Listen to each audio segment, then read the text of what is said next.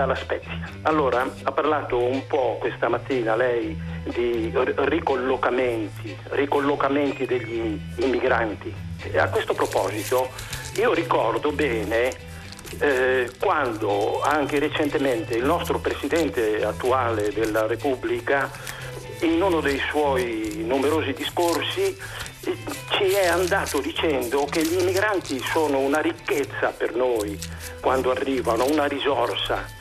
Eh, ma ricordo anche eh, quando il, il, precedente presidente napolitano eh, diceva a Lampedusa in una occasione triste eh, che gli immigranti dobbiamo accoglierli eh, con, con gagliezza perché sono una, una, ricchezza, anche lui diceva così, e che addirittura ci aiuteranno a portare il pesante fardello del debito pubblico. Questo diceva il presidente napolitano allora. Ecco, adesso siamo arrivati al punto che siamo disposti a pagare per non farli arrivare qui, per bo- bloccarli ad essere torturati in Libia o in Turchia. Ecco, la domanda che le faccio è questa. Cos'è che ha causato questa rapida svolta nel confronto degli immigranti?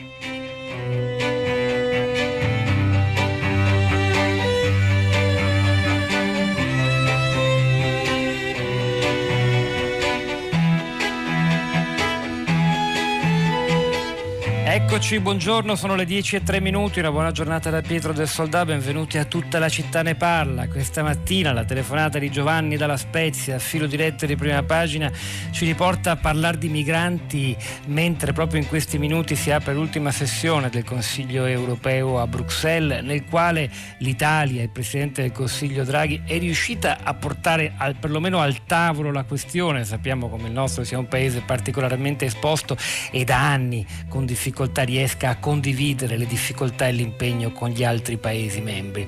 Per la verità, la vicenda di Orman, la legge che viola i diritti delle persone eh, omosessuali in quel Paese, l'ha fatta da padrone anche sui media e tuttavia, eh, perché lo sappiamo c'è stato un fronte comune di eh, forte opposizione al presidente ungherese su quel fronte, però eh, la questione migranti rimane ed è decisiva, cruciale, le preoccupazioni di Giovanni eh, sono eh, tantissime tangibili, concrete, reali, l'ipotesi che così come si è fatto e si continuerà a fare con la Turchia, miliardi in cambio di uno spostamento all'esterno dei confini dell'Europa, tenendo milioni di persone nei centri eh, di eh, detenzione, di questo si tratta in Libia, avvenga anche nel Nord Africa, fa molta paura, si può immaginare cosa significhi questo per le persone che fuggono dai paesi, soprattutto della fascia del Sahel e dell'Africa subsahariana e che in Libia trovano spesso eh, la fine o comunque un trattamento disumano. Inaccettabile, è inaccettabile che questa cosa si basi poi magari su fondi, finanziamenti europei.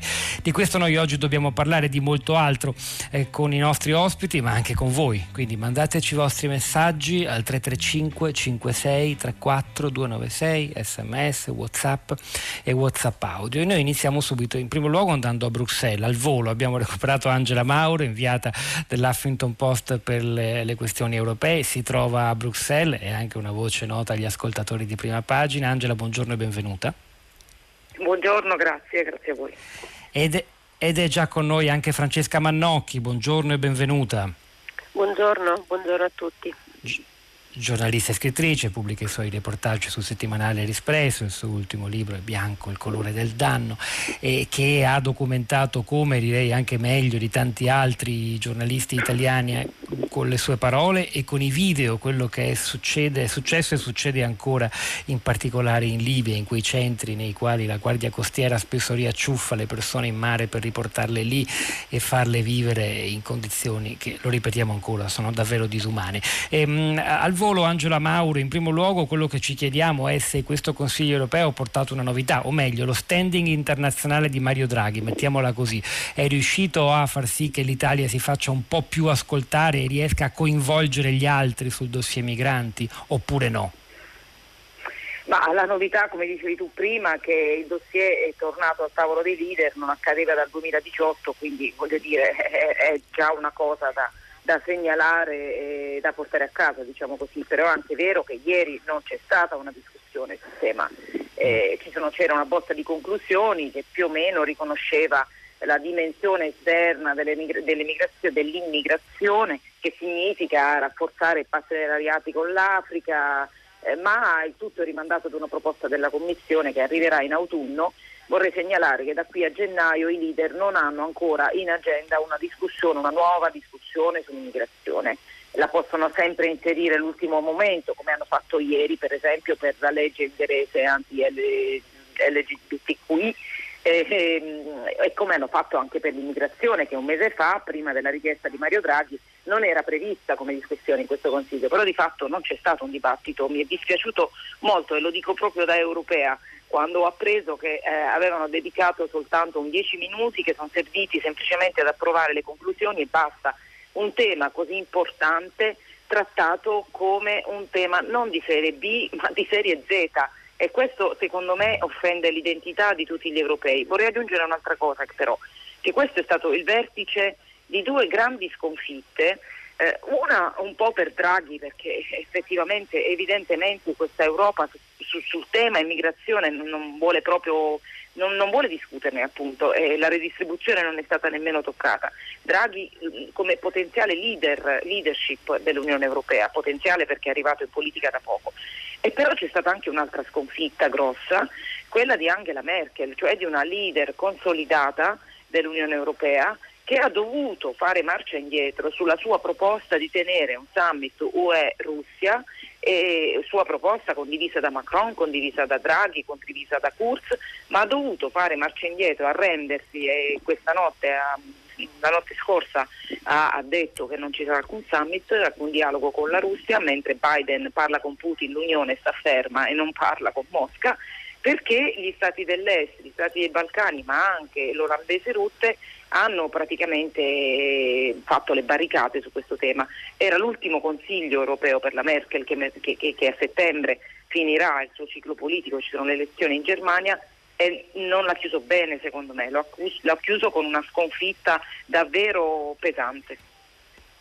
Interessante, citavi Rutte ecco, in asse con i paesi dell'est, laddove invece per quanto riguarda la questione della legge anti-gay, chiamiamola così, dell'Ungheria, è quello che ha usato forse le parole più dure, ipotizzando una uscita esatto. dell'Ungheria dall'Unione Europea. Viene da pensare che è sacrosanto ma più facile fare appunto fronte comune contro quello che sta accadendo nel paese di Viktor Orban, quanto ai diritti civili, è assai più complicato toccare quella materia che è sì. esplosiva per tutti in termini di consenso esatto. interno. La Germania ormai si avvicina ad elezioni dove il, il dossier migratorio eh, esatto, è, è, facile, è, è facile, se mi fai aggiungere giusto una cosa, è facile anche perché sì. tutta questa discussione abbastanza animata contro Orban è stato un vero e proprio processo, però si è conclusa di fatto senza sanzioni.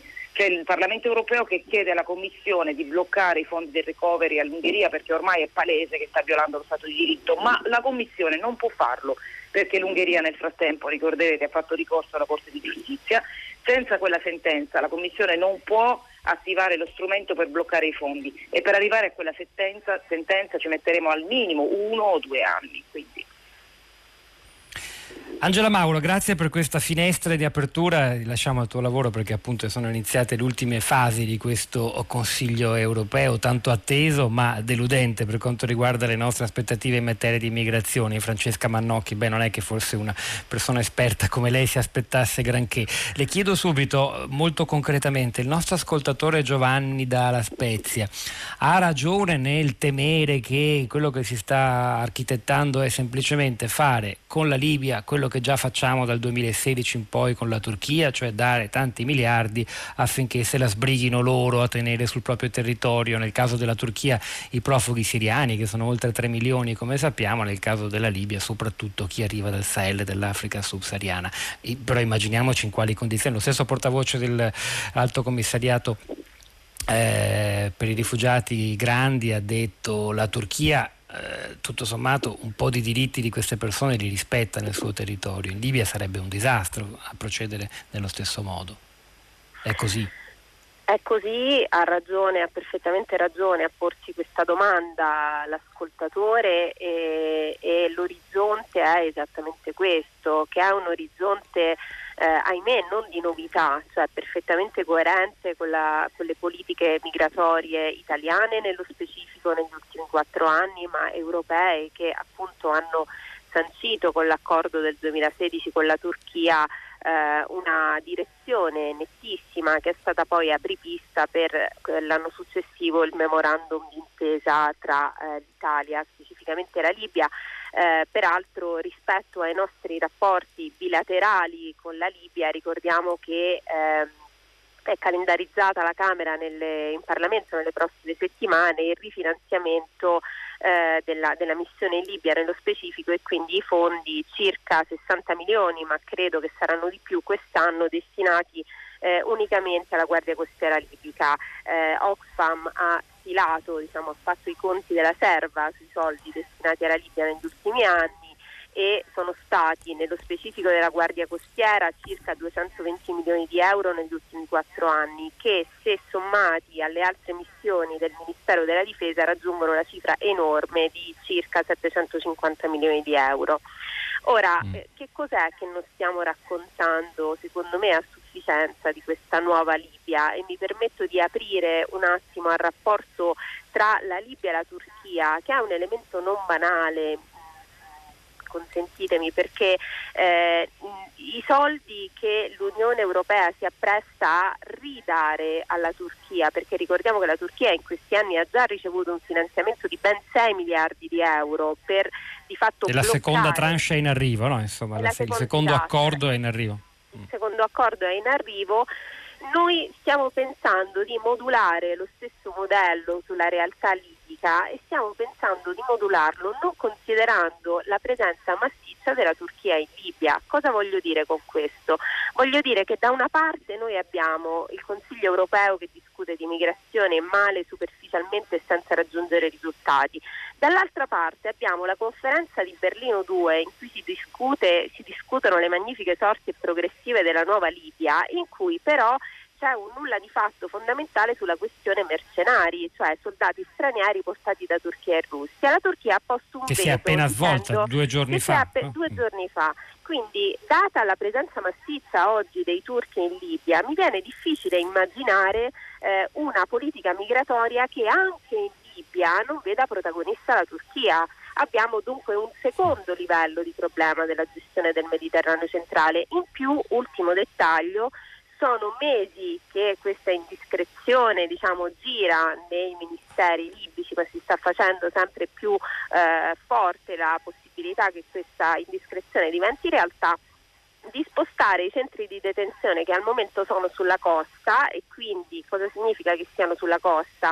Che le situazioni sono sempre disperate ma che le uh, organizzazioni umanitarie, le agenzie delle Nazioni Unite, poco e male, ma una volta ogni mh, mm, mese, ogni mese e mezzo riescono ad entrare in questi centri e con grande difficoltà a monitorarli, vogliono essere spostati nel deserto. Ora è evidente che se lo step successivo della gestione del fenomeno migratorio in Nord Africa significa diamo soldi non solo per gestire questi centri di detenzione inammissibili, possibili, ma per spostare questi centri di detenzione dalla costa al deserto significa che in pochissimo tempo, in pochissimi mesi, non sarà più possibile per nessun attore terzo in Libia monitorare le condizioni delle persone che vivono in questi centri di detenzione.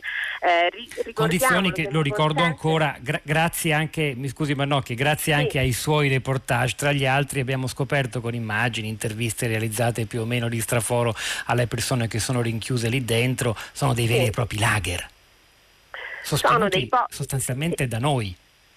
Sono dei, sono dei luoghi che noi continuiamo, la cui gestione noi continuiamo a finanziare eh, e sono dei luoghi, ricordiamoci che in questi giorni sono successe varie cose, quindi non solo Berlino 2, di fatto anche lì conferenza sospesa sulla stabilizzazione della Libia, ma nel, nel giorno eh, precedente alla conferenza di Berlino 2 Medici Senza Frontiere emana un comunicato stampa dicendo noi dobbiamo smettere di lavorare in due centri Tripoli, quindi la capitale, non è una cosa banale perché parliamo della capitale, quindi si presume che siano quelli nella, nelle condizioni disperanti quelli un pochino più accettabili. Medici Senza Frontiere dice no, noi dobbiamo lasciare il centro di Abu Salim, dobbiamo lasciare il centro di Al-Mabani, che è il centro di smistamento delle persone migranti, cioè il centro dove vengono portate una volta eh, recuperate in mare dalla Guardia Costiera Libica e riportate a terra, perché non solo le condizioni dentro sono diventate ancora più inammissibili, ma è in pericolo il nostro staff internazionale e locale. Quindi questo avviene in concomitanza della conferenza di Berlino.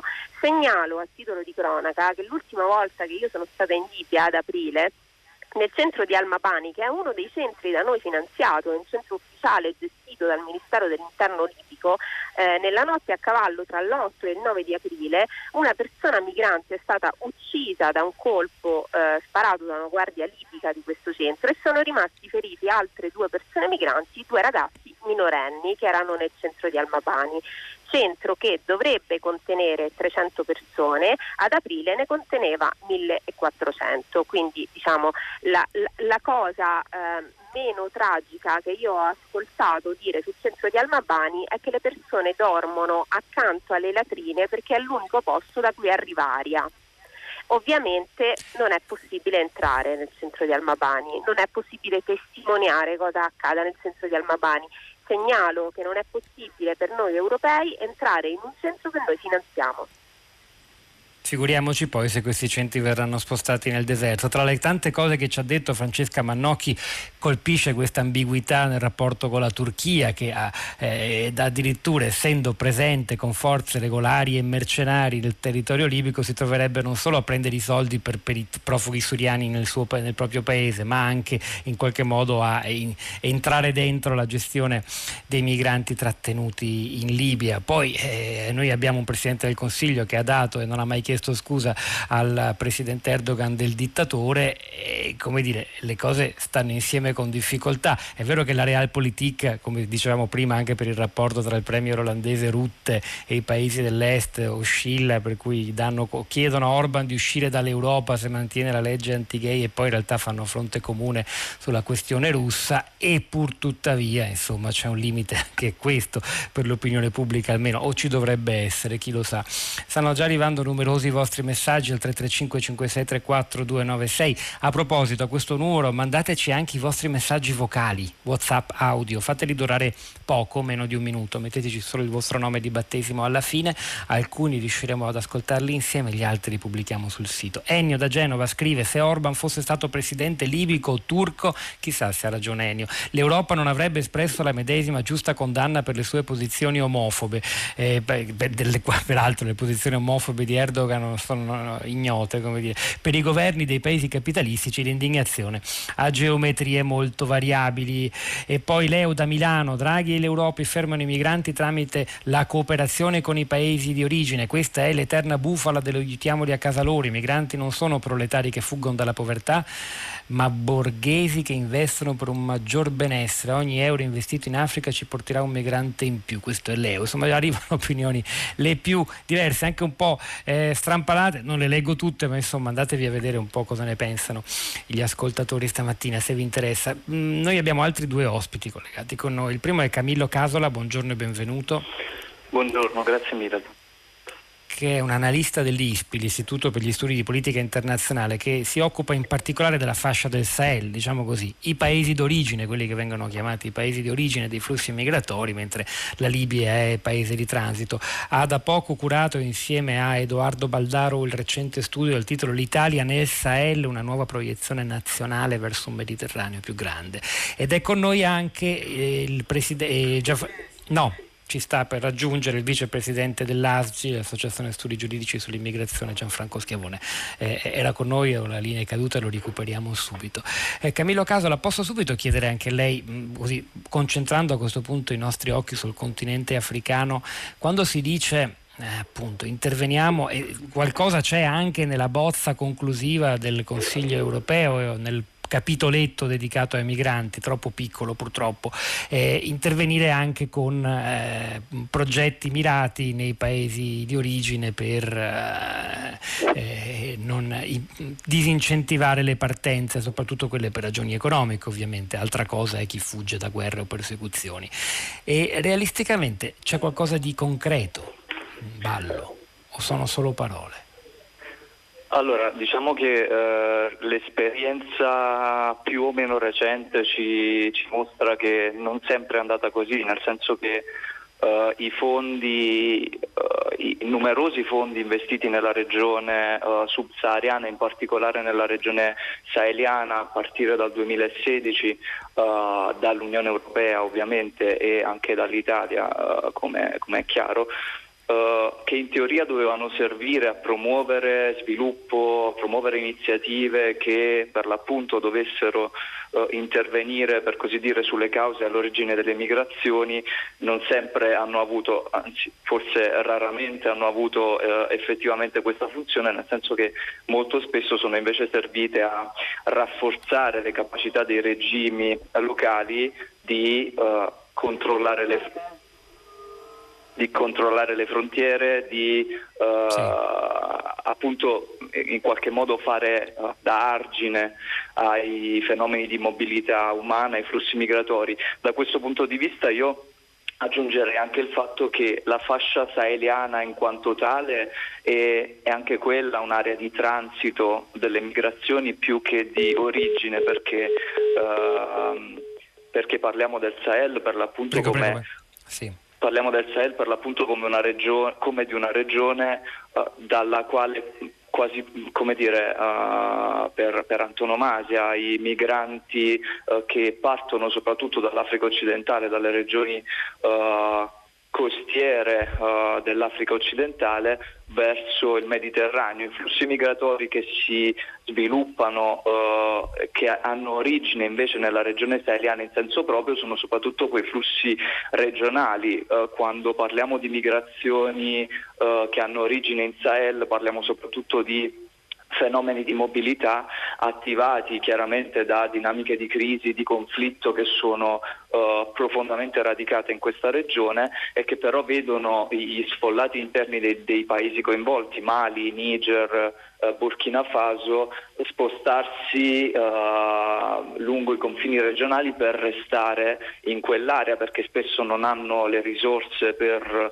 le risorse necessarie ad affrontare il viaggio verso l'Europa. Grazie, no, è una precisazione importante, avevo, avevo, generalizzato effettivamente anche dando a, a, al Sahel come luogo d'origine troppa responsabilità, lo sappiamo, lo vediamo anche nelle nostre strade che la maggior parte dei migranti africani viene da più a sud. Senta, le volevo chiedere, ma provando a immaginare eh, che, che, ci sia un'accelerazione, un cambio di passo, anche se visto l'esito del Consiglio europeo di queste ore raccontatoci da Angela Mauro poco fa c'è poco da essere ottimisti, però eh, che, che, che, tipo di interventi si, si, si ipotizzano quando si dice interveniamo lì, disincentiviamo le partenze. Sì. Sempre, perché dire, poi sono tutti paesi che hanno un investimento pubblico in aiuto allo sviluppo che è largamente inferiore a quella soglia indicata come ottimale dello 0,7% del PIL. Questa è una vecchia storia diciamo, per chi si occupa di cooperazione.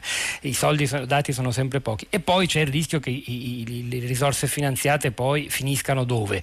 Eh, nelle mani magari di amministrazioni locali che a, a loro volta non sono controllabili dai donatori. Certo. Certo, questo, questo, Quindi... è, grosso, questo è, ovviamente un grosso, è un grosso vulnus di questi interventi, mettiamola così. Dal mio punto di vista quello che sarebbe importante fare eh, sarebbe appunto incentivare uh, meccanismi di uh, maggiore accountability, di responsabilizzazione nella gestione uh, dei fondi da parte dei governi locali, ma anche meccanismi che possano in qualche modo rendere concreto un miglioramento ad esempio dei processi di governance in queste regioni che spesso sono, rappresentano il vero eh, e grosso problema nell'area saheliana. Governance che è spesso deficitaria sia per quanto riguarda l'erogazione dei servizi, sia per quanto riguarda forme generalizzate di abuso che vanno da ovviamente la diffusione di fenomeni di corruzione e forme di governo neopatrimoniale a uh, forme di abuso ancora più grave direttamente e che incidono uh, direttamente sui diritti delle popolazioni e delle comunità, e delle comunità locali.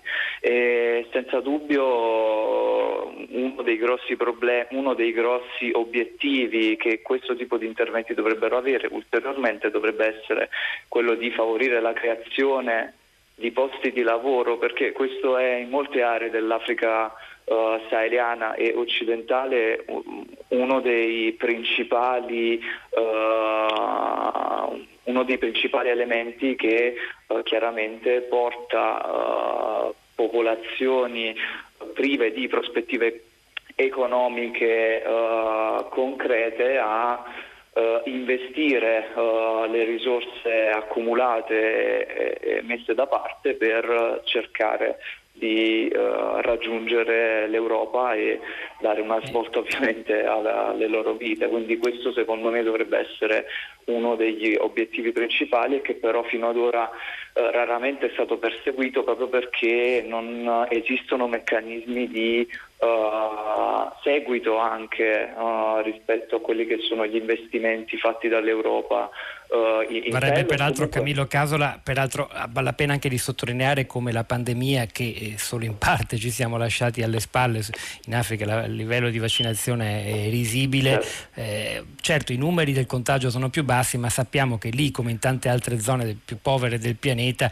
il lavoro informale, quello che si svolge per strada basato su una socializzazione e un contatto fisico certo. tra le persone è, si è volatilizzato, eh, pensiamo all'India, ma insomma la stessa cosa si può dire anche per l'America Latina e parti dell'Africa e questo ha tolto anche certo. quelle pochissime risorse che queste persone avevano, anzi è da sorprendersi che nel post-Covid i flussi migratori non siano esplosi rispetto agli anni precedenti o forse sta per accadere noi non lo sappiamo, non lo prevediamo. Eh, lavoro Esagero, sono troppo che... catastrofista. No, direi, direi, che è una buona fotografia, nel senso che effettivamente il lavoro informale è molto più che largamente maggioritario in questi, in questi stati e su questo ha avuto chiaramente un impatto, eh, ha avuto chiaramente un impatto uh, l'insieme di misure adottate dai governi per frenare, uh, per sì, frenare in qualche modo uh, i numeri di, di, di, contagio, numeri di contagio che sono tra l'altro in, in, queste settimane segnalati in rapido aumento, sembra che si stia, uh, ci si stia avvicinando ai picchi della seconda ondata avuta uh, intorno a gennaio di quest'anno nel continente africano e che la situazione sia comunque in fase di, di, uh, di, grave peggioramento anche da un punto di vista sanitario, perché poi parliamo di sistemi che, che sono fragili e che sono facilmente al collasso in questo tipo di sostanzialmente inesistenti. Cito un dato a memoria, ma c'è tra il 50 e il 60% delle popolazioni africane che passa la propria intera esistenza senza mai incrociare un medico specialista sulla sua strada, tanto per dire. E, ehm, eh, c'è il fronte esterno, come, come viene chiamato anche in sede di Consiglio europeo, usa queste parole anche il Presidente del Parlamento David Sassoli, che non è affatto contento dei risultati raggiunti oggi, e c'è il fronte interno, quello in cui interno all'Europa per quanto riguarda la gestione dei flussi, il ricollocamento, altra parola tabù eh, che è rimasta così del tutto inevasa come missione, quella di distribuire le persone sbarcate o arrivate via terra nei paesi di frontiera europea, Italia in primis, anche all'interno degli altri paesi membri. E l'altro mantra, quello che viene ripetuto sempre ma non si fa mai un passo per risolvere il problema, la riforma del Trattato di Dublino, quella regola che attualmente obbliga eh, i, le persone che arrivano a stare e a chiedere eh, asilo politico nel paese d'ingresso e non invece dove vorrebbero arrivare. Sappiamo che la gran parte di quelli che sbarcano qui, per esempio, in realtà vorrebbero andare in Germania, in Svezia, nel nord Europa, dove c'è una rete e anche una possibilità di lavoro che qui in Italia non trovano. Gianfranco Schiavone, ora c'è vicepresidente dell'ASGI, l'Associazione Studi Giuridici sull'Immigrazione. Buongiorno, buongiorno a tutti sulle due questioni, ricollocamento e Dublino, lei che è più informato di noi registra qualche passo in più? Purtroppo no, perché la Commissione europea ha presentato, eh, come tutti sanno, una proposta di riforma del regolamento che devo dire giudico molto negativamente, perché non è una proposta che realmente va a cercare di riequilibrare le presenze no, tra eh, i diversi paesi dell'Unione Europea, ma è una sorta diciamo, la Commissione propone, un, cercando di ottenere in questo modo un consenso che però al momento non si vede, una sorta diciamo, di solidarietà un po' alla carte, un po' sì, consentito questa piccola ironia, cioè come al ristorante nel quale ci sono vari menu e si può scegliere.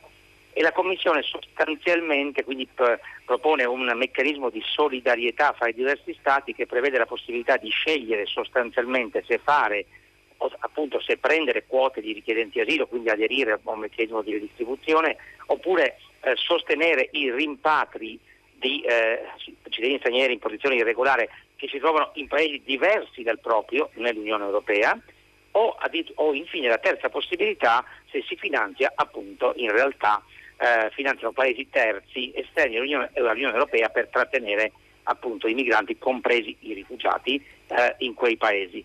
Di fatto questo meccanismo ehm, non soltanto incentiva sempre di più la esternalizzazione di cui abbiamo parlato fino adesso, ma eh, non, non, aiuta quella redistribuzione, quella quindi armonizzazione sostanziale che è il grande problema dell'Unione oggi, cioè eh, la, due terzi dei paesi dell'Unione Europea sono praticamente vuoti, non ci sono eh, rifugiati.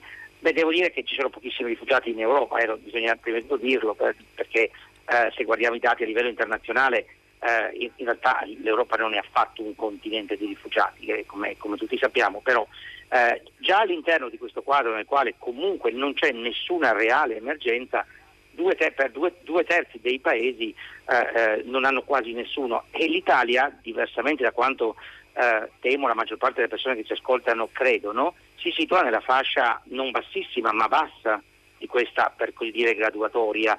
Eh, su, su, una media di 931 richiedenti asilo ogni milione di abitanti, già questo ce la dice lunga che non è vero che siamo, appunto, che siamo un, paese, un, continente invaso. Mille su un milione, uno su mille insomma. Eh. Esattamente, esattamente, certo l'ultima è facilmente individuabile, cioè l'Ungheria, eh, ma l'Italia con 9 persone ogni milione di abitanti l'anno scorso, eh, ma l'Italia si situa intorno ai 350 di quei 400 quasi diciamo, di questa, quindi si situa decisamente nella fascia bassa. Quindi a volte dico anche, anche qui con una, con una, battuta che se dovessimo attuare una redistribuzione basata realmente su criteri oggettivi, cioè PIL, cioè prodotto interno lordo e popolazione, non è affatto detto che l'Italia sia un paese da cui ricollocare richiedenti asilo, forse ci troveremmo almeno in alcuni momenti a essere un paese che deve, che deve invece prendere quote di richiedenti asilo. Insomma è, una, è, un mondo in cui ciò che si dice è molto diverso da ciò che, da ciò che è e l'avvicinarsi di scadenze elettorali importanti eh, in Germania e in altri paesi non fanno che aggravare questa discrepanza tra eh, le parole e la realtà di cui ci ha parlato Gianfranco Schiavone, vicepresidente dell'Associazione Studi Giuridici sull'Immigrazione. Ci risentiremo. Grazie Schiavone, grazie a Francesca Mannocchi e agli altri ospiti intervenuti sin qui a tutta la città ne parla che continua in musica con un brano che racconta la necessità di pensarsi nei panni dell'altro, una canzone scritta e interpretata da Nicolò Fabi e contenuta nell'album del 2019 Tradizione e Tradimento. Io sono l'altro, Nicolò Fabi.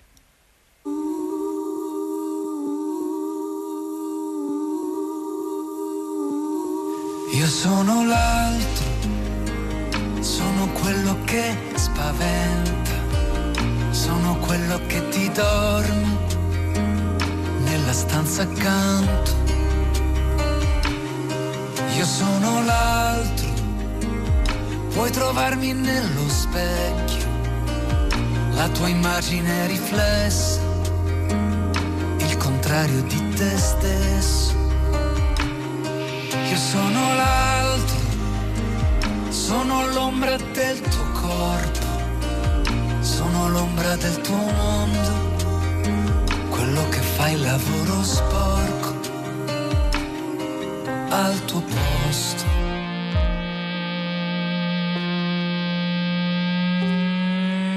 Sono quello che ti anticipa al parcheggio e ti ritarda la partenza. Il marito della donna di cui ti sei innamorato. Sono quello che hanno assunto quando ti hanno licenziato quello che dorme sui cartoni alla stazione, sono il nero sul barcone.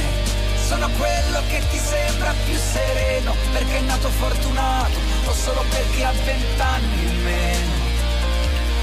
Quelli che vedi sono solo i miei vestiti. Adesso facci un giro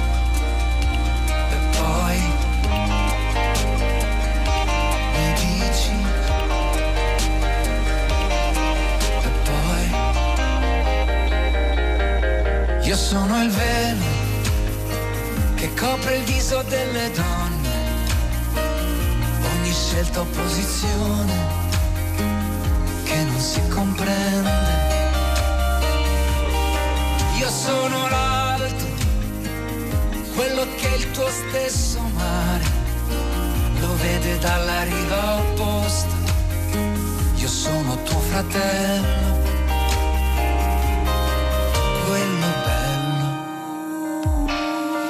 Sono il chirurgo che ti opera domani, quello che guida mentre dormi, quello che urla come un pazzo e ti sta seduto accanto, il donatore che aspettavi per il tuo trapianto. Sono il padre del bambino handicappato che sta in classe con tuo figlio, il direttore della banca dove hai domandato un figo, quello che è stato condannato, il presidente del quelli che vedi sono solo i miei vestiti. Adesso vacci a fare un giro e poi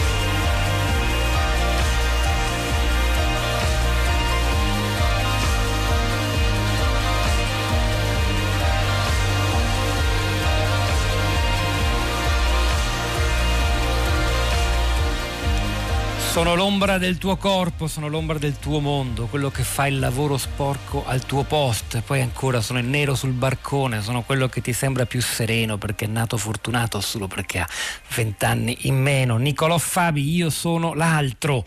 È il momento di vedere come hanno reagito, commentato i nostri ascoltatori sul web e sui social network l'argomento di oggi a tutta la città ne parla, il dossier migranti trattato o per lo più rimosso, come ci ha spiegato poco fa da Bruxelles Angela Mauro al Consiglio europeo, del quale è appena iniziata l'ultimissima sessione che si concluderà a mezzogiorno. Sara Sanzi, a te le parole. Ciao Pietro, buongiorno, buongiorno a chi ci sta ascoltando. La prima suggestione, la prima informazione di oggi ci viene data da Anna Maria, una nostra ascoltatrice che ci ha inviato un messaggio su Facebook per citare in particolare due indagini, sono due indagini del 2020 realizzate da Ipsos e Osservatorio di Pavia sulla percezione del fenomeno migratorio da parte degli italiani e sulla rappresentazione dei migranti in televisione. In particolare su quest'ultimo punto l'indagine L'indagine ci dice che i migranti in tv sono spesso rappresentati in maniera passiva, quasi mai interpellati direttamente, una categoria indistinta. E tutto questo permette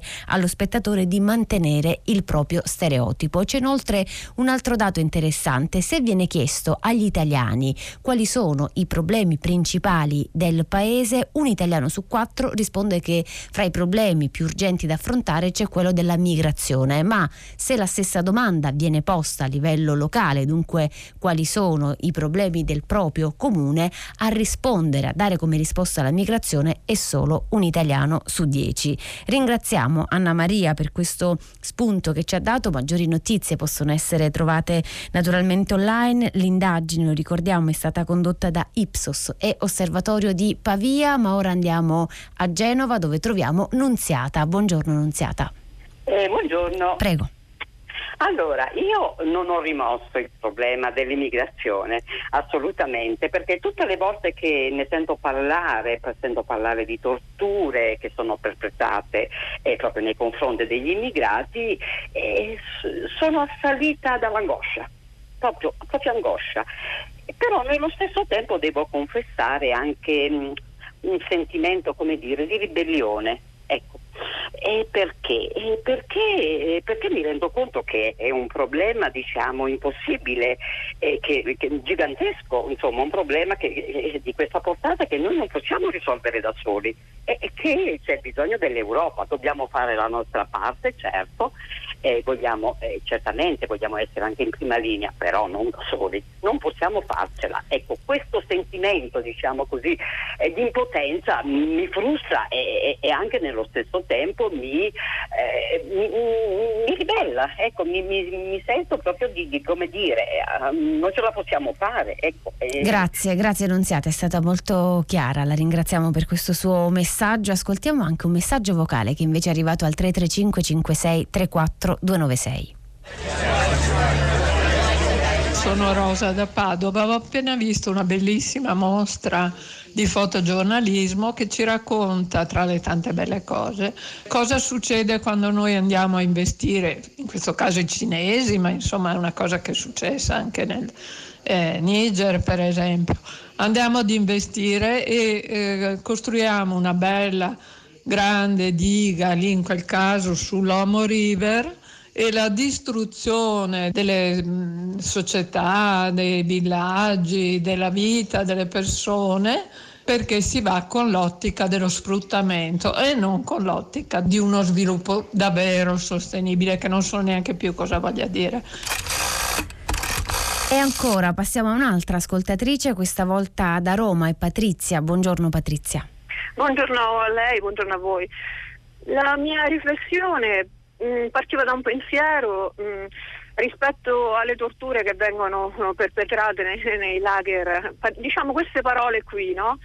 E pensavo che gli arabi, eh, mm, senza eh, colpevolizzare loro, perché in realtà è un subappalto quello che diamo loro, hanno anche operato come schiavisti verso le popolazioni eh, del, della fascia subsahariana, ma a parte questo, questo non spiega niente però la storia purtroppo può ripetersi. Come eh, giravamo, ehm, diciamo non noi, ma insomma i nostri nonni, eh, alcuni di loro, da, la, la, testa e le orecchie da un'altra parte per non voler sapere che esistessero i lager in cui c'erano deportati, torturati e uccisi gli ebrei, così oggi noi non vogliamo sapere, eh, oppure non ci interessa che esistano questi lager in Libia.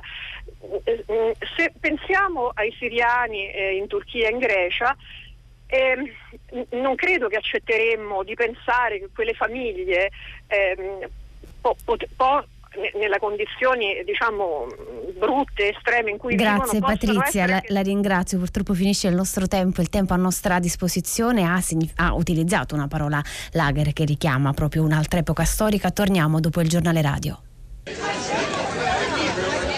La squadra è nata da un evento che è stato l'incendio dell'area giochi del Parco del Pineto. Così noi con un gruppo di artisti che è Pinacci Nostri abbiamo puntato al recupero di questa zona. Poi però è intervenuto il municipio che ha, ha divelto tutta la zona, quindi è rimasto diciamo, uno spazio. In quello spazio abbiamo deciso di creare il nostro campo da calcio. C'è stato l'incontro con i ragazzi del centro accoglienza Gelsomino, sono venuti a giocare con la nostra squadra. Ci sono tante persone del quartiere che si sono sono unito a questa squadra, c'è la signora che ci lava le maglie, che ringrazio sempre la signora Rosanna, e poi ci sono persone che curano i problemi con i documenti dei ragazzi. Stiamo sempre crescendo di più per dare anche un servizio ai ragazzi, non solo il calcio ma anche proprio un'integrazione, che era il nostro intento sin dall'inizio. La maggior parte vivono nei centri accoglienza, ci sono un paio di ragazzi che sono passati dal centro accoglienza, sono andati a vivere nel nostro quartiere perché si sono trovati bene e stanno vivendo in delle case da soli perché hanno trovato lavoro. Vengono dall'Africa, da molti paesi, soprattutto abbiamo il Gambia, il Mali, abbiamo intorno a una decina, quindicina di nazionalità. Diciamo la squadra è sempre in continuo movimento, è proprio una squadra migrante a tutti gli effetti. I ragazzi eh, hanno tutte storie dure, sono arrivati tutti con il barcone. Diciamo di questa cosa noi cerchiamo con il campo, quando loro stanno quei 90 minuti di non pensare a quello che è il loro passato, di rilassarsi e, e considerarsi dei ragazzi fortunati fondamentalmente. Un'altra cosa importante attraverso il campo è l'educazione, il rispetto delle regole perché quella è la cosa fondamentale, quello che vogliamo fare proprio per inserirli nella società. Voce che avete ascoltato è quella di Pietro Lucari, allenatore della squadra Pineto United, un gruppo di ragazzi di diverse nazionalità, per lo più migranti, ma che comprende anche giovani italiani di un quartiere romano che prende nome dall'omonimo parco regionale urbano nella zona nord-occidentale di Roma, il Parco del Pineto. Questa è un'anticipazione di una coproduzione della comunità radiotelevisiva italofona dedicata allo sport che sarà trasmessa in una prossima puntata della Lingua Batte. A proposito di calcio, integrazione e antirozzismo, è arrivata la conferma, l'Italia domani sera nella partita contro l'Austria non si inginocchierà, non esprimerà dunque la solidarietà al movimento Black Lives Matter come hanno fatto altre squadre di calcio. A proposito di quanto è accaduto invece nella partita col Galles, alcuni giocatori 5 che si sono inginocchiati, gli altri che sono rimasti in piedi. Oggi sulla stampa uno scrittore come Ferdinando Camon Scrive e commenta: I giocatori italiani che sono rimasti ostentatamente in piedi hanno compiuto un gesto moralmente disprezzabile. Non doveva succedere che alcuni giocatori si rifiutassero di schierarsi contro il razzismo, mostrando così una palese insensibilità che vuol dire indifferenza al tema della violenza razziale. E anche la politica si è divisa.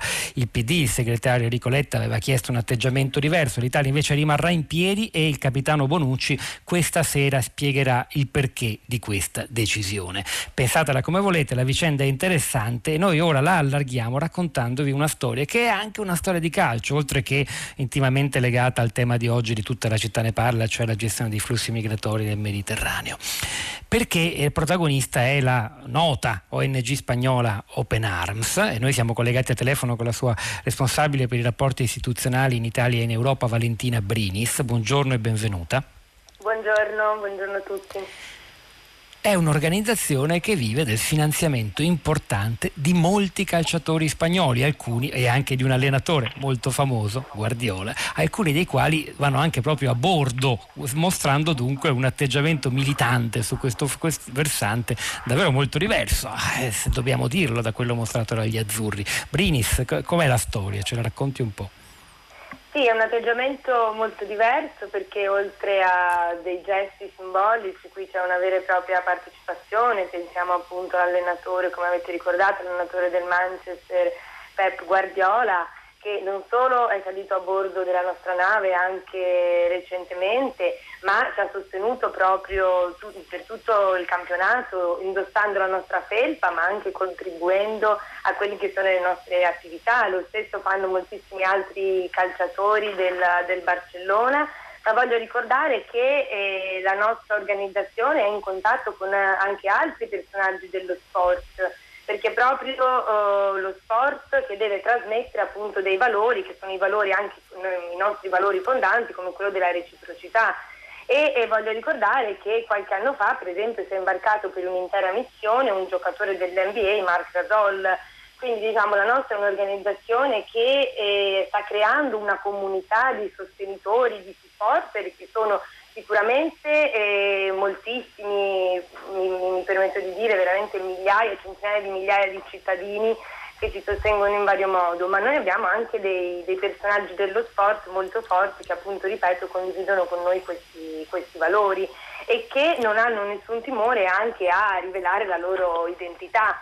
Purtroppo devo dire che in Italia noi stiamo cercando anche di trovare dei supporter che siano in qualche modo eh, che si avvicinano anche ai gesti compiuti dagli sportivi che ho appena citato, ma con estrema difficoltà riusciamo proprio a contattarli, quindi insomma notiamo proprio Ora, una qui, qui Brinis sì, no, dico non si tratta di dare giudizi morali, di dire che i calciatori spagnoli sono più sensibili rispetto a quelli italiani, potete pensarla come Ferdinando Camon, l'articolo sulla stampa è durissimo, è molto più lungo del brano che ho letto, oppure no, e né incrinare in qualche modo l'entusiasmo, il tifo, il sostegno all'Italia per gli ottavi di finale di domani sera, e però evidentemente denunciare perlomeno un clima nel paese diverso intorno alla questione, forse anche questo il punto, anche se la Spagna non è certo un paese privo di movimenti anti-immigrazionisti, xenofobi, anche lì la questione è accesa, e però forse racconta di un sostegno e di un livello del dibattito diverso.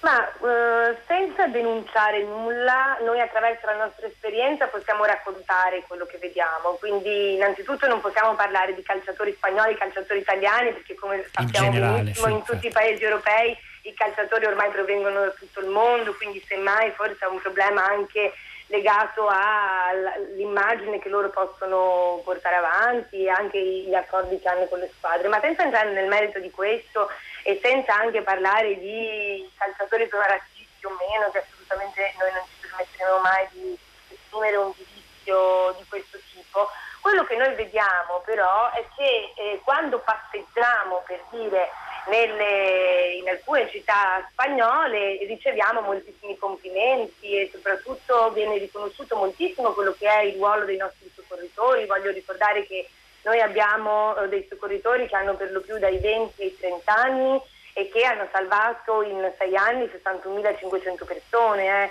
in tutte le missioni che abbiamo fatto nel Mediterraneo centrale e nelle prime ancora nel Mare Egeo. Quindi questo viene proprio riconosciuto e ehm, la nostra è un'organizzazione poi che ha base a Barcellona e quindi moltissimi catalani si riconoscono proprio in quella che è la nostra impresa, in quella che è la nostra missione. Purtroppo invece in Italia, come sappiamo benissimo, eh, questa diciamo, rete di supporto è sicuramente timida, ehm, ed è molti, molto ostacolata da quelli che sono i giudizi che costantemente vengono espressi non solo nei confronti della nostra organizzazione ma in generale nei confronti delle organizzazioni che svolgono purtroppo l'operazione in mare Organizzazione che per ora è a terra, non abbiamo parlato del vostro operato sul mare, lo rifaremo, ci sono anche credo delle novità in arrivo questo punto di vista, viene però da pensare rimanendo al calcio che il sostegno di cui godete anche per la strada in Spagna e non soltanto in Catalogna è senz'altro legato in qualche modo all'impegno in primo piano di molti esponenti dello sport e del calcio, quindi altro che lo sport e il calcio separato dalla società e dalla politica. Ci fermiamo qui, grazie a Valentina Brinis che lo ricorda, la responsabile relazioni istituzionali per l'Italia e l'Europa dell'ONG spagnola Open Arms. C'era Fabio Zampa alla parte tecnica, Cristina Faloci a suo fianco in regia, Pietro Pietro del Soldai Sara Sanzi al microfono, la nostra curatrice Cristiana Castellotti e Piero Sorrentino vi salutano, ci risentiamo domattina, no, lunedì mattina, che dico, alle 10.